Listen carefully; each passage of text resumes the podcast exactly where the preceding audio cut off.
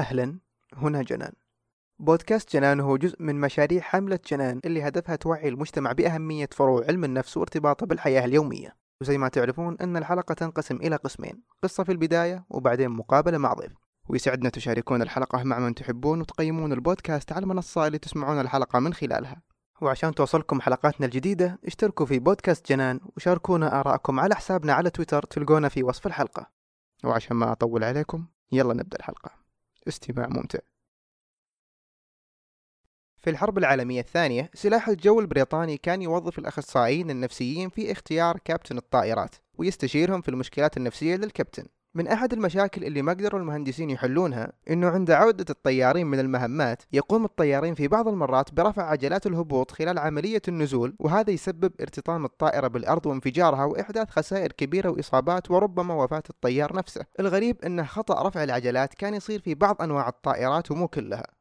كيف الطيارين مدربين لساعات طويلة ومختارين بعناية كبيرة أن يقوموا بهذا الخطأ الفادح؟ تم مراجعة جميع الأسباب الاعتيادية واللي هي الإرهاق وقلة النوم ولكن ما كانت هذه هي السبب. ولو كان كذلك ليش ما يصير في جميع أنواع الطائرات وليس أنواع محددة؟ تم الاستعانة بالأخصائي النفسي ألفونز تشابنس. تشابنس لاحظ أن تلك الطائرات اللي يصير فيها الخطأ عادة يوجد فيها عصاتين متشابهتين جنب بعض. العصا الأولى تتحكم برفع وإنزال عجلات الهبوط والأخرى تتحكم بالأجنحة لرفع وإنزال الطائرة. وقامت شابنت بملاحظة أنه في أنواع الطائرات اللي ما يصير فيها هذا الخطأ أن عصا عجلات الهبوط تتحرك بشكل مختلف عن عصا الأجنحة. فكان حل شابنت هو وضع مقبض على شكل إطار مصنوع من المطاط على مقابض عجلات الطائرة لكي يفرق الطيار بينهما وقت الهبوط حتى وإن لم ينظر إليهما. وفعلا هذا أدى إلى حل المشكلة اللي صايرة إلين نهاية الحرب. في علم نفس العوامل البشرية بعض الأحيان يكون فيه خاصة في الذكاء الاصطناعي والمساعدات الآلية نبي نتحكم بمدى الثقة في الروبوت هذا. هذا الدكتور فهد العريني متخصص في علم النفس العوامل البشرية وهو معنا اليوم عشان نتكلم بشكل موسع عن علم النفس العوامل البشرية وأول شيء تحدثنا عنه في البداية دكتور فهد وش هو علم النفس العوامل البشرية؟ علم نفس العوامل البشرية فرع من فروع علم النفس. يعني يستمد النظريات وطرق جمع البيانات وغيرها من علم النفس. وهو يهتم بدراسة تفاعل الإنسان مع الآلة مهما كانت هذه الآلة. يعني ممكن يكون عبارة عن سوفت وير أو برامج قد تكون شيء يعني ملموس زي أزرار أو غيرها. فالفكرة أنه جعل التفاعل مع الآلة أكثر سلاسة أو أكثر فعالية وأقل خطورة. جميل جدا. حابين نعرف وش مجالات استخدامه؟ المجالات يعني كثيرة ومتعددة. يعني أي أي مجال فيه آلة ممكن أنه الأخصائي العوامل البشرية يدرس التفاعل هذا ويجعل التفاعل هذا أكثر سلاسة وأكثر فعالية. يعني قد يكون في الطب في تصميم الأجهزة الطبية، قد يكون في التطبيقات والبرامج وواجهات المستخدم لهذه التطبيقات والبرامج فممكن يكون جعلها أسهل أسهل وأكثر أكثر فعالية الاستعمال هنا ال usability أو ال user experience أفضل. أيضا ممكن يكون في الطيران وهذا من أكثر الأمثلة أو من أكثرها كلاسيكية سالفة إعادة تصميم لوحات المفاتيح للطيارة جعل الأخطاء أقل واستعمال الطيارة أكثر سلاسه أيضا قد يكون في أشياء يدوية أو إعادة ترميز لأشياء معينة في حياتنا عشان ما يكون فيها أخطاء. مثلا في المجال الطبي الأدوية العلب حقتها ممكن يغيرون ألوانها بحيث ما يكون فيها لخبطة بين أكثر من دواء في في خلال العملية. أيضا طريقة عرض البيانات. البيانات ممكن يتم استعمال مبادئ علم النفس الذهني لجعل البيانات أسهل في في الاستيعاب وتوصل بشكل أسرع للتلقي. ذكرت نقطة وقلت إنه ممكن يفيدنا في التطبيقات، ممكن تفصلنا في هذه النقطة؟ نعم، ممكن إعادة تصميم واجهات المستخدم للتطبيقات لجعلها أسهل للمستخدم، فممكن التطبيق يكون من الناحية الهندسية من ناحية البرمجة في ال back end يكون ممتاز. يعني يتحمل ملايين التطبيقات في الثانية وما يعني ما يعلق أو يصير عليه ضغط.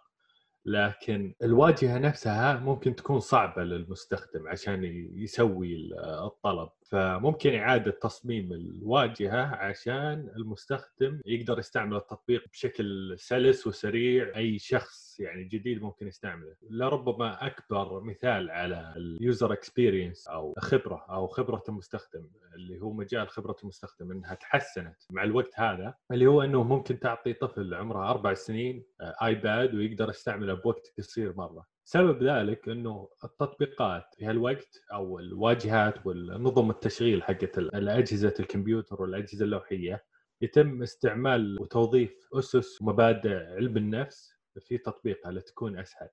يتم مراعاة الحدود الذهنية وكيفية عمل العقل الإنساني في في تصميمها. تدخل فيها زي ساعة الأبل واتش مثلا تنظم حياة الشخص اليومية ممكن يكون فيه أخصائي علم نفس عوامل بشريه آه، ساعد في تصميم ذلك. يعني أنا أعرف أكثر من شخص من اللي درسوا معنا في آه، بكالوريوس كانوا طلاب دكتوراه وماجستير.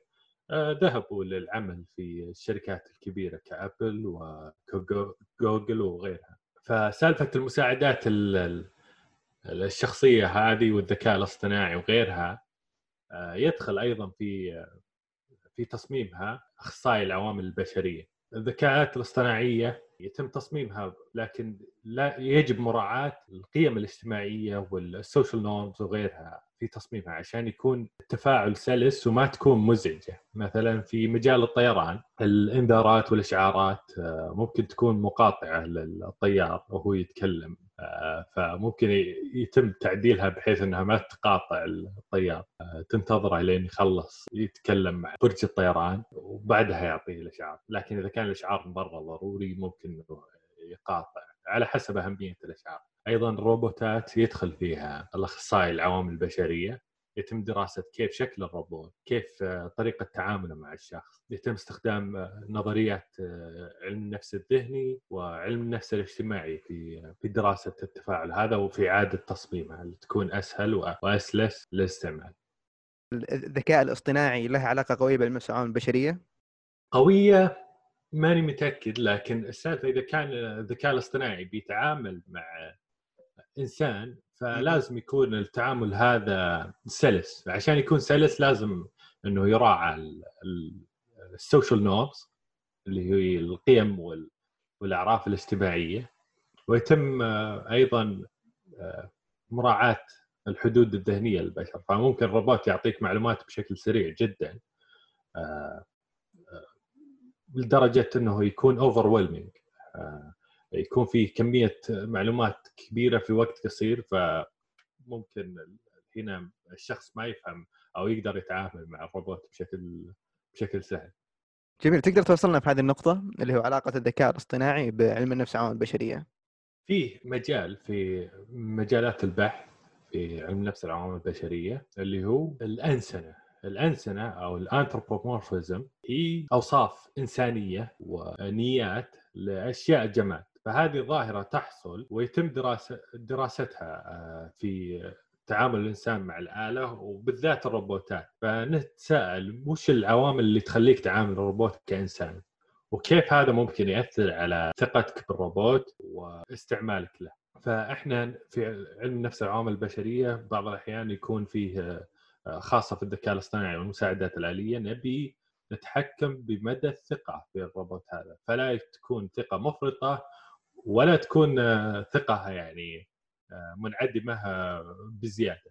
فإحنا نبي نبي يكون الثقة تكون آه، مستواها ممتاز عشان يكون في انتباه للأخطاء وفي نفس الوقت يكون في استعمال روبوت فسالفة القيادة الآلية في السيارات ممكن إنه يكون القائد الآلي ممتاز جدا.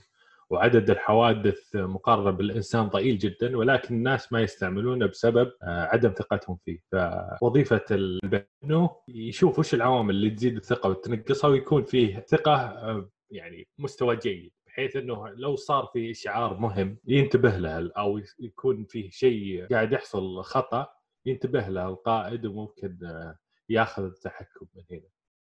هل علم النفس العوامل البشرية موجود في السعودية؟ أنا ماني متأكد لكن أتذكر وقت البكالوريوس آه، بحثت يعني في الشرق الأوسط وفي السعودية عن وظائف أخصائي العوامل البشرية وجدت هيومن فاكتورز في شركة في الظهران لكن ما وجدت إلا يمكن وظيفة واحدة وفي الإمارات يمكن وجدت يمكن وظيفتين أو غيرها. أخصائي العوامل البشرية صراحة وظيفة مهمة جدا إذا بغينا يعني إنه نتطور ونصير دولة مصنعة يجب أن يكون فيها أخصائيين العوامل البشرية عشان المنتجات تكون منافسة من ناحية سهولة استعمالها وحتى أمانها يعني. طيب وش الآثار المترتبة بعدم وجوده عندنا في السعودية؟ الضرر ممكن يكون إنه كان فيه منتجات وطنية كانت من الناحية الهندسية ممتازة جدا تتحمل زي ما قلت تطبيق يتحمل طلبات حجم كبير أو كان ممتاز يعني هندسيا ما يعلق ولا يصير له شيء لكن صعب أصلا استعماله وممكن الناس تعزف عن استعماله وتروح لتطبيق ثاني. آه، ممكن آه، سيارة كانت جيدة من ناحية الماكينة وغيرها لكن الواجهة حقتها الدركسون الأزرار فيها صعب استعمالها. آه، فممكن الأشخاص يروحون لسيارة مختلفة. اذا بغينا نكون أفضل من الناحية الصناعية يجب أنه نراعي دور العلوم السلوكية والاجتماعية والنفسية في مجتمعنا وفي تطورنا